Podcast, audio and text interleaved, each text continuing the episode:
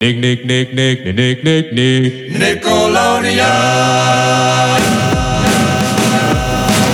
From Nickelodeon Studios in Burbank, California, this is the Nickelodeon Animation Podcast.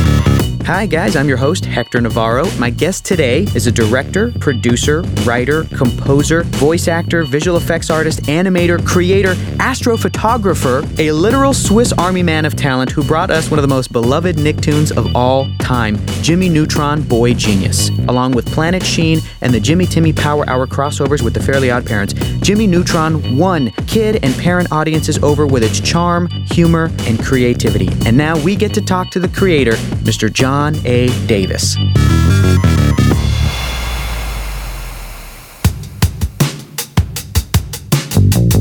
So you know, I'm, I'm from Dallas, and there it's all about tornadoes and hailstorms, and you know, of course, now we have earthquakes there too because Oh, of all really? the fracking. So Oh my gosh. yeah, in fact, there's more earthquakes there. Uh, Well, now last year than California can't brag about anything. That's all we had on everybody else was, was earthquakes.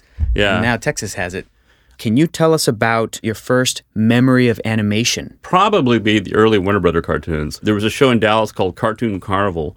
They came on uh, uh, KTVT Channel 11 every day at noon, and uh, I would sit down with my you know uh, peanut butter and jelly sandwich and watch Cartoon Carnival. And they would show Three Stooges and they would show Warner Brother cartoons, and I loved the Warner Brother cartoons and the Three Stoo- Three Stooges. But that was my first animated memory, and then Yeah. the early Disney films. Uh, well, I say early. Yeah. uh, there were earlier ones than the, but uh, you know, things like the Jungle Book and stuff that I would see in the theater when I was a kid. Mm-hmm. Uh, you know, early memories. But the, the ones that I really liked, I, I love the Warner Brother cartoon. In fact, uh, when I was in first grade, I saved up my money and bought a tape recorder. And I would tape the shows off the television and just listen to them over and over again, just Yep. the audio. And the audio is so strong, the music and voice tracks are just so great Mm-hmm. that you could just listen to it and enjoy it. As I got a little bit older, I got really into stop motion. Uh, Yeah. And I loved Ray Harryhausen. Uh, I fell in love with his work and, and him as an auteur. Uh, he was sort of like an anomaly. I mean, you know, back in the day, there was people like Willis O'Brien and sort of one-man shows, and Ray Harryhausen was sort of unique because he was like a one-man special effects shop. Yeah. you know, I mean, he did everything himself, and uh, now it's you know legions of people you Yeah. know behind computers. Uh, but yeah, his his films uh, uh, had a big impact on me, That's and. Uh, I, I did a lot of experiments with stop motion uh, when I was young, uh, sort of emulating what I saw him do. You did with your action figures and stuff, right? Yeah, it always starts off with action figures. You know, I'm not unique. Lots of guys do this. I hear the same story over and over again. There was actually a claymation. I can't remember the name of it. It was a. It was a anima, It's called anima, animation. Not celebration, but anyway, it was an animated festival of mm-hmm. shorts, and there was one particular short called Icarus. It's a clay animated piece, and I was watching this, and about halfway through watching it, the little light bulb went off in my head. I go, "Oh, I know what they're doing. Yeah. they're actually moving it and then taking one frame, and I kind of got it. It was before I got into the Harryhausen and really learned what stop motion was. And that's when I went home and I found out my parents had this, you know, eight millimeter uh, camera, and there was a single frame uh, shutter click on it. Yeah. And that's when I commandeered my action figures and took off. And, and you know, because back then, you know, expose the film, take it to Fotomat, wait several days, get it Yeah. back, you then view it, and then suddenly see the stuff comes to life, and it was magic, you Wow. know? And that's what really got me hooked. Did you have a favorite action figure that you did uh, mo- stop motion with? No, I didn't really have a lot of action figures, but I remember I had uh, a lot of dinosaurs, plastic dinosaurs. And for some reason, looking back on, I still have some of these films. Yeah. and uh, um, I transferred to video a few years ago, and I noticed that there's a weird little orange uh, ape that keeps showing up, and I don't know where it came from, a cereal box or something, but he's always popping in in and out of these things. Must have been your favorite. I That's guess great. so, Yeah, well, it's funny looking back at it, saying, "How did I become the way I became? You know, what were the events that led to this?" And I Yeah. think that even when I was a little kid, all the signs were there that okay, makes sense. Like when I bought that tape recorder in first grade, I was telling you about. Uh, there was a tape I found where I was doing all these radio shows where I was interviewing people, but all the people were me, and I would just play different characters and stuff. And even at a young age, for some reason, I like to put on a show. Uh, and so I think that I don't know where it started or it just imprinted upon birth or whatever. And initially, a lot of my uh, interest was technical. Like I liked to figure out how things work. Sure. Like how did they do stop motion? You know, how did you do, do a match shot or special effects? So I was really into special effects, uh, miniature work. And then over time, I grew that the biggest special effect was storytelling. Yeah. that you could have the biggest effect on people Wow. through story. So then I kind of migrated more and more into story and writing and trying to you know learn how to tell an effective story. That's great. The biggest and best special effect is storytelling. That's magic too. That's really cool.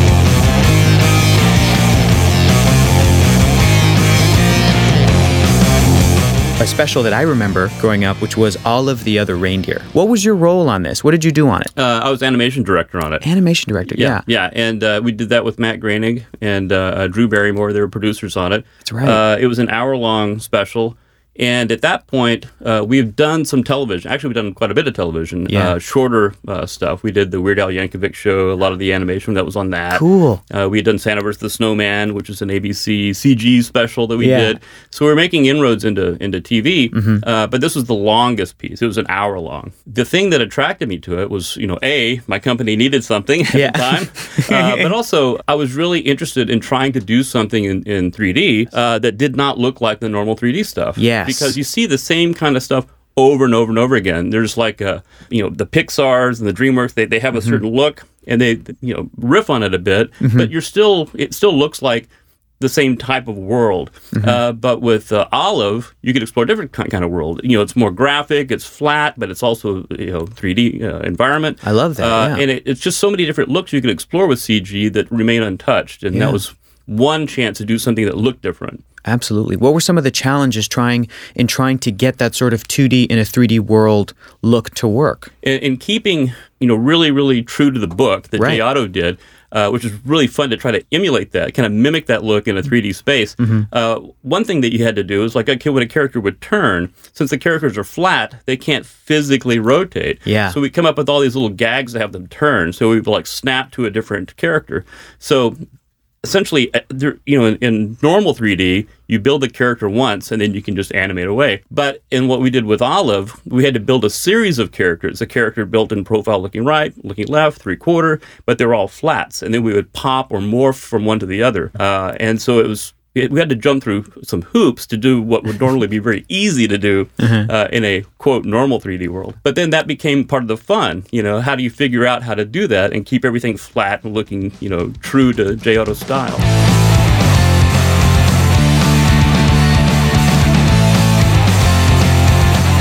Tell us a little bit about the original idea for Johnny Quasar, Jimmy Neutron. It started off as a short film that I wrote, and originally I was going to do it live action. Uh, it was called uh, Runaway Rocket Boy. And I thought, okay, that'd be really cool to shoot it live, use miniatures and effects and matte Yeah. shots, all the things I was really into. But, uh, and I actually tried to get a grant to do it because I knew it was going to take some money to do. I was smart enough by then to know that, hey, it takes money to do these things.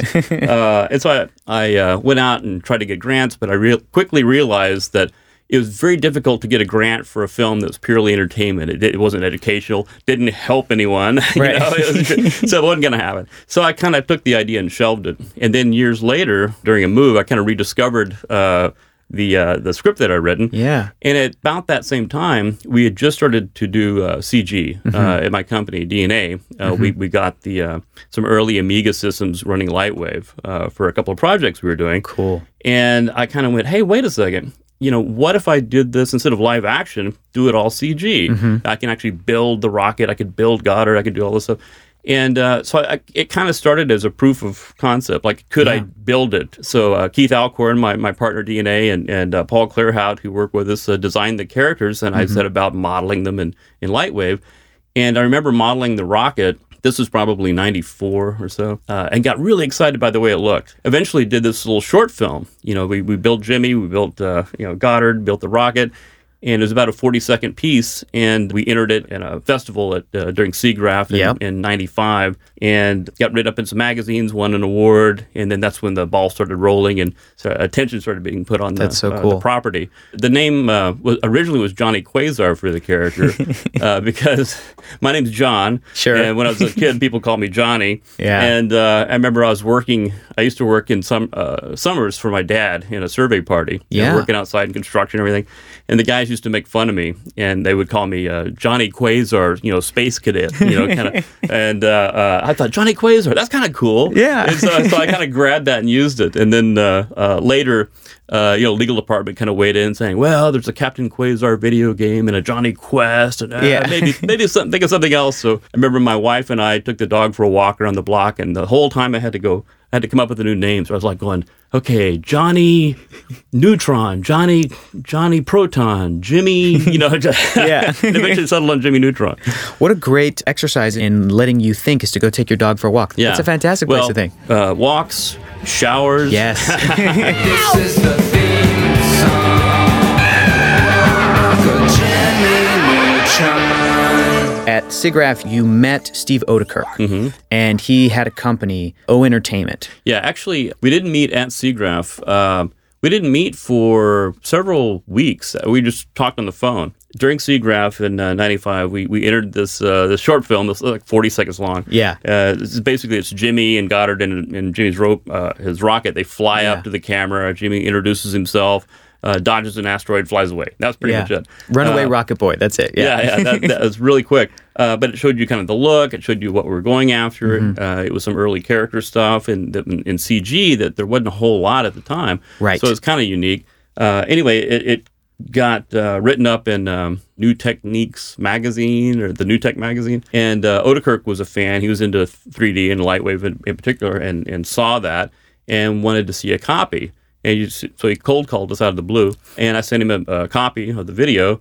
And he was excited about it and, and uh, called back and said, "This is great. Do you have anything else?" Uh, yes, uh, we had we had been developing it as a series pitch, so I'd created a whole show bible. Yeah. it had stories, it had the pilot, Great. It had the whole pilot storyboarded, and it, it was all there. So we sent that to him, and he got excited still. And uh, he said, "Well, this is who I am. This is what I do. You know, I directed Ace Ventura. Blah Yeah. blah blah. uh, and I'd love to partner this with you guys, uh, and I think I can help you get it set up." And Keith, my partner, and I looked at each other and went, "Okay," you Yeah. know, because we were these like these knuckleheads in Dallas, so we didn't know uh, any of the landscape out here. Sure. Uh, so I said, "Makes sense." All right, so we uh, we partnered uh, with Steve on it. Can't stop our forward momentum! Power cells are responding! Oh, oh, Jimmy! Can I say brace for impact? Sure! On second thought, let's just all scream.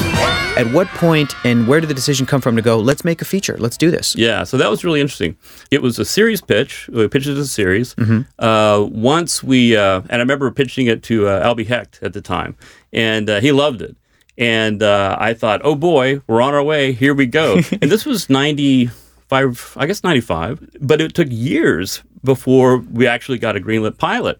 Uh, because you know, then I learned what happens when he gets into contracts and legality and all this stuff.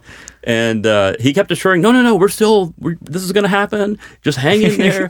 so you know, we pitched in '95. We actually got the green light to do the uh, pilot in '98, I think it was. Wow. So three years, and then we so we did the pilot. The pilot was, uh, I think it was 15 minutes or 20 minutes, something like that. But it was the the the Runaway Rocket Boy script. Uh, uh, basically, I embellished it with with you know now he's running away from home in his rocket and uh, encounters this invading alien armada, winds up defeating them, flying back home before his parents really you know miss him, and then he Yeah. was right outside in the bushes the whole time. So that was kind of the gist of it. But it was all CG. It was all uh, we made it as cinematic as possible. Cool. Uh, and um, once we sent that up the flagpole, that's when things changed. They, Albie, uh, everybody at Nickelodeon just flipped out on it. They all flew to Dallas and said, "This is amazing. We love this. How did you do this?" Uh, Yeah. we, we definitely want a TV series, but we also want a feature film. Wow. yeah. So What was your reaction? yeah, we were just we were astounded, uh, of course, because uh, we'd waited so long, Right. You know, and then thinking, okay, well, maybe we'll get I like, know. uh, uh, maybe they'll they'll spring for six episodes or something. Yeah. Instead, it was like instant Everything. franchise. Yeah. yeah. And so, but then then we started going back and forth on it, thinking, okay, uh, I said, well, purely from a production standpoint. Mm-hmm. It would make great sense to do the feature film first because you could build your whole digital backlot at feature quality, Yes. tons of assets that we Yes. can use on the series. And they got that. They said, okay, we understand that, But we're used to actually growing an audience with our network Sure. and then doing a film like they've done with uh, Rugrats and so forth. Absolutely. So you kind of did both. Like I remember the feature coming out, but before the movie was released, Nickelodeon aired shorts that sort of introduced Jimmy Neutron and the world and the characters and everything. Exactly. So that was their counter. So that was the compromise thing, and it just got bigger and bigger. So, so yeah. So we did all these shorts while we were in production on the feature. That the shorts would start to sprinkle across programming on Nickelodeon to build awareness, you know, with kids, uh, building up to the release of the f- of the feature film. So cool. And then on the heel- heels of the feature film, the series would start airing. Wow. So yeah, it was just like this instant big franchise, just right place, right time with the right property. That's incredible. I got to ask you this too, because you are in a unique position in that you have worked on a feature animated film as well as a series. Was this something where you had a bunch of different ways of working on the movie, and then when we got to series, it was completely different, or was it sort of the same kind of pipeline and everything? No, very different. We actually had to completely change our pipeline. We kept all the assets. Uh, obviously, that was the whole Good, point. smart. Yeah, Yeah. keep all the assets. but on the feature film, Mm-hmm. it was sort of insane. We we went from the time I started writing the first draft of the script until we delivered the film was 24 months. Wow. And during those 24 months, we had to grow our company from 16 people to 150 people. so we had to move, build a facility. Uh, we were literally building the car while we were racing around the track, Yeah. you know, trying to get to the finish line. Hanging line. on the outside and working on it Yeah, and fixing it and being like, we need a wheel. We need a, that's crazy. it was it was nuts. it was such a nutty time. Uh, it was, it, but it was funny because uh, Keith and I would talk to each other and look at each other and say, you know what, we're either going to be heroes or we're going to fail utterly. You know, but but we're if this is our chance, and if we don't try, we'll never know. You know. James Isaac Neutron! I see you up there. How many times have we told you not to launch yourself off the roof? Probably nine. Exactly nine. They say repetition is good for a developing brain. Then just what do you think you're doing? Well, last night I received a message from outer space, but it was garbled in the ionosphere, so Mom, I had to launch a communications toaster. I I mean, satellite. and then Well, when I tried. message from space. Wow. Don't encourage him, Hugh. I love Jimmy's parents. They're hilarious. They're fantastic. Are they sort of spoofs on classic kind of sitcom parents that we all kind of grew up with? Is that what the idea for yeah, those? for yeah, their- exactly. Yeah. There's you know a little bit of that, a little bit of, of my own uh, you know household.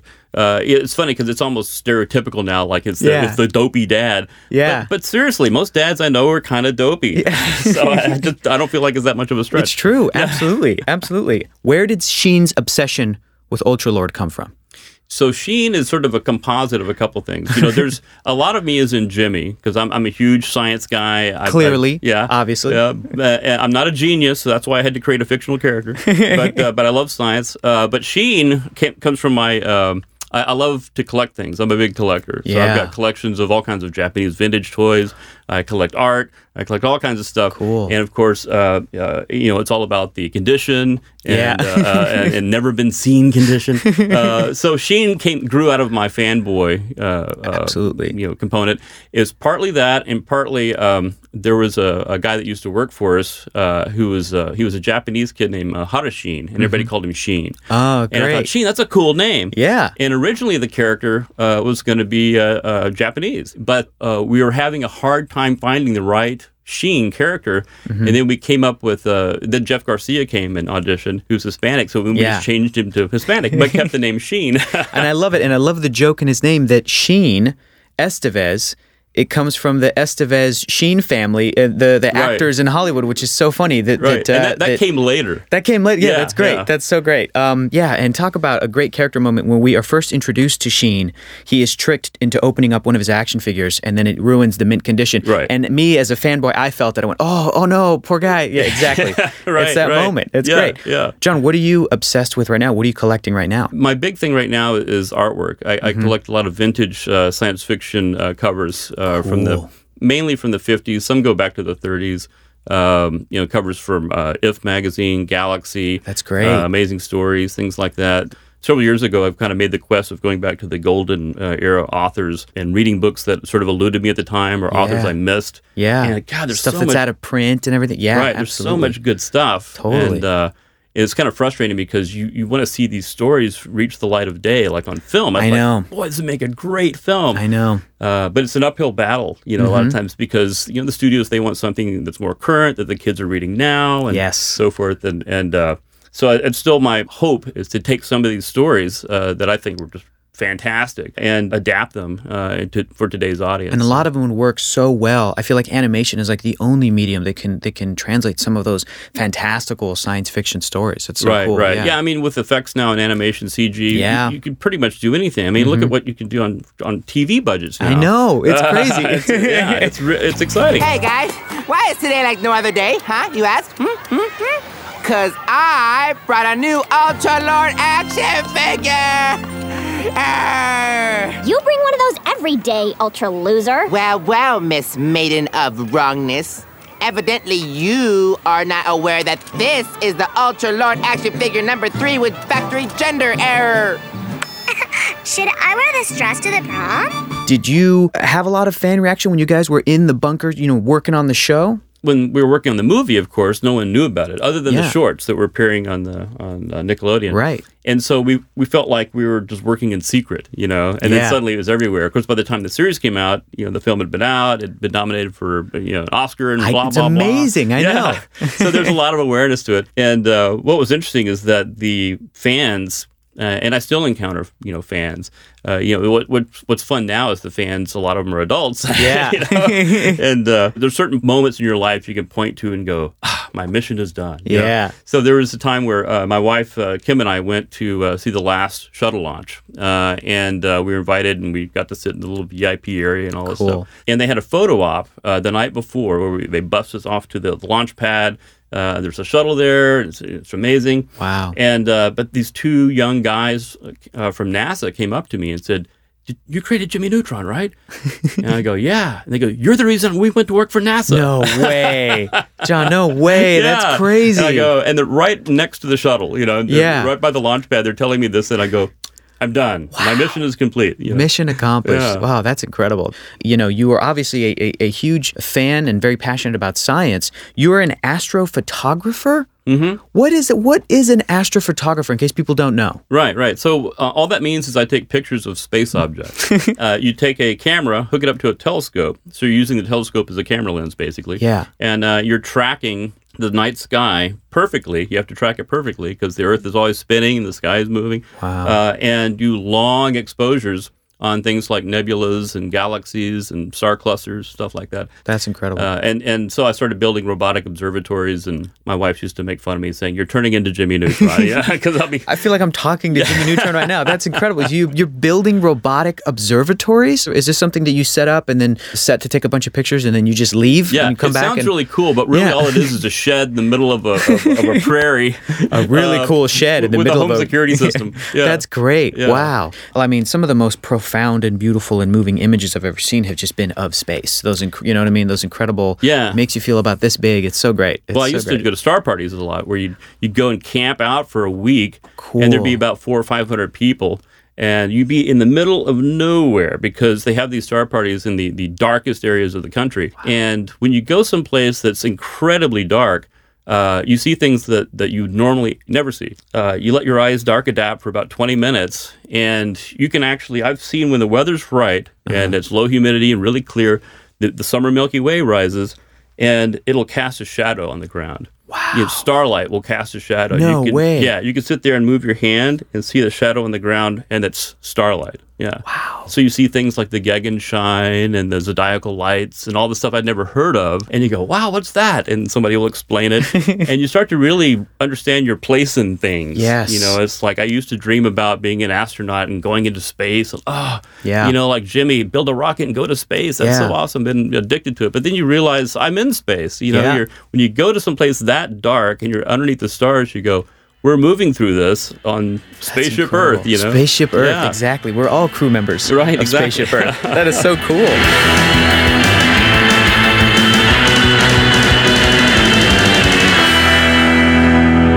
The Jimmy Timmy Power Hour. Mm, Jimmy mm-hmm. Neutron crossing over with Timmy Turner from the Fairly Odd Parents. How did this come about? Good question. Yeah. by that time, I was uh, the first season on Neutron I was really, really involved trying to Mm-hmm. get its legs and figure out where it was going. By the time they started doing the Jimmy Timmy, I'd already Yeah. moved into focusing on Bully, the next Oh, thing. wow, Trying great. to get the next thing going. So the I think we did like two different specials. Two Three different diff- I think or three different- but yeah. Three of them. Yeah, yeah, yeah. And I don't know how it got started, uh, but it was an interesting process to figure out how to hand off who's going to do what. I love know? that. Yeah. Absolutely. What were the initial sort of meetings about Ant Bully like? Well, it was funny because I was developing some other things right after Neutron and, and working on the series. Mm-hmm. Uh, and then I just got a call out of the blue at DNA. The receptionist said, uh, Hey, John, I got Tom Hanks on the phone for you. Went, oh, okay. I'll put him through. so, uh, so he just called me and said, "Yeah, hey John, I love Jimmy Neutron. I love that." Uh, and he said, "Yeah, I got this book called The Ant Bully, and I'd love to send it to you. Um, see if you had an idea about turning it into a movie." Yeah. And I said, sure, you know, send away. Yeah. So, you know, my initial thought was, oh no, ants again. You know, Right, there's yeah. like two other ant movies that are CG, and why does it have to be ants? And so for a while Yeah. I thought, can we tell the story with bees? I know later, this was before the bee movies. Yeah. uh, can we tell it with another? ant? No, well, ants makes the most sense. Sure. The story. And then I thought it's a different story. Yeah. And I really looked at it and approached it like the Incredible Shrinking Man more Yeah. than you know Bug's Life or, or ants.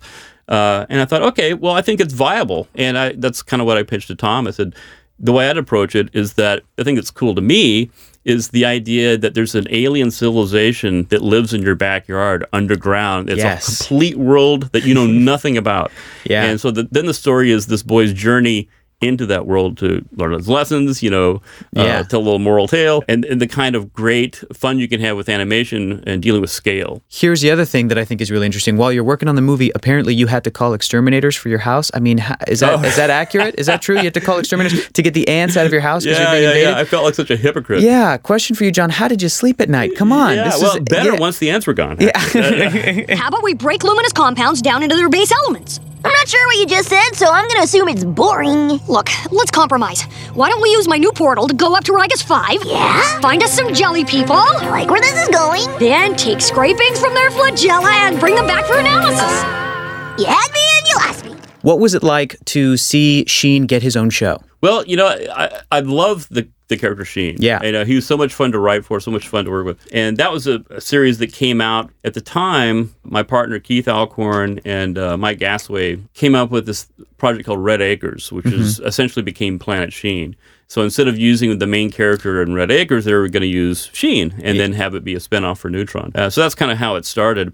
And then uh, personally, I thought that he worked better uh, in the Jimmy, Carl triumvirate, the three of them The together. exactly, yeah. sure. Because he's such a he's so much fun, but you need him in small doses. Right. And, and so, uh, and I think that's where the show was heading. You know, but it, yeah, I think it just went like one season, and there's like production problems. But I think that um, yeah, it's too bad that it, it, it had to end early because I think that it would have gotten there eventually. It would have gotten there, It was a much different show. It was very wacky, Absolutely. very, very zany. Absolutely. Uh, Just like Sheen. Exactly. Yeah, yeah, yeah. yeah I, I, I tend to um, gravitate more towards uh, storytelling rather than the wacky zany stuff. Not to say that you can't do both, and that was Mm-hmm. Always my mantra was that you know, hey, let's be as funny as we can, tell as many jokes, be zany, but it needs to be about something. Absolutely. you know, it needs to have a story point. You know, the things that I remember growing up.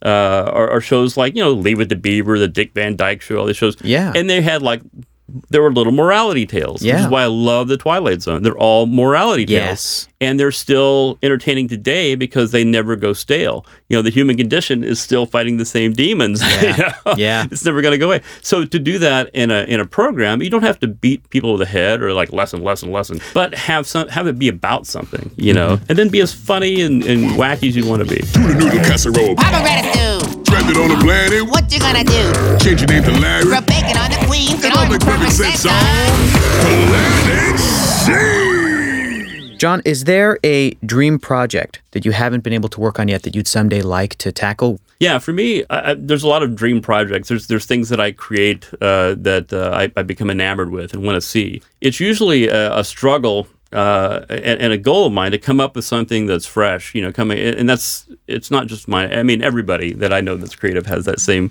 dream to do. Yeah. Uh, the trick is to do it in a way that's also commercial. You know, uh, and it's harder and harder to to do that because in the world of reboots and remakes and everything, Yep. uh, it's all risk management, and uh, there's there's nothing riskier than a new idea. I adapted a Robert Heinlein novel called The Star Beast, one of his juvenile novels, Cool.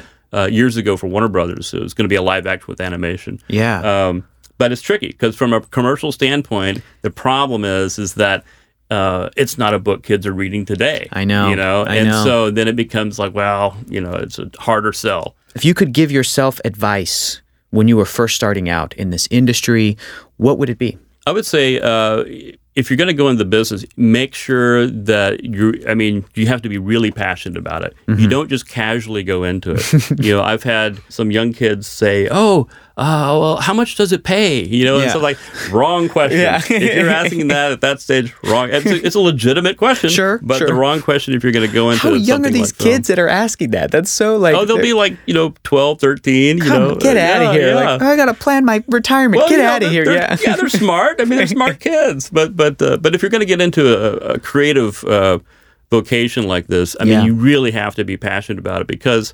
You know, it's an ass whooping uh, Yeah. for, for a, lar- a large part of it. And you're never going to get to the finish line unless you are just tenacious. And, Absolutely. and uh, you have to have that fire in your belly or you're, you're not going to make it. Uh, unfortunately, I mean, you really got to figure it out pretty early because it's a young person's industry.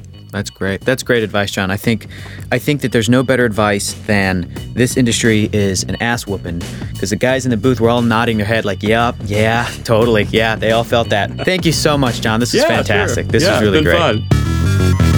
Well, I hope that you guys enjoyed spacing out with Mr. John A. Davis as much as I sure did. get it, spacing? Be sure to like and subscribe to the podcast, guys, wherever you get your podcast from, and leave a review if you'd like. Here's the important thing, too. I'm going to give you a little insider tip. Go ahead and go visit nickanimationpodcast.com for even more behind the scenes material, including a picture of John and I from today's record and some behind the scenes material from Jimmy Neutron Boy Genius. Thanks to the awesome crew who puts this podcast together. This podcast is produced by Jonathan Highlander. Dana Vasquez Eberhard. Kelly Smith. Andrew Hubner. Original music by Useful Creatures. All of the incredible social media for our podcast is made by Narbe Manassians. Sammy Armiger. And thanks to the man who works the controls and makes me sound better than I have a right to, Manny Grova. Until next time, thanks for listening to the Nickelodeon Animation Podcast and keep watching cartoons.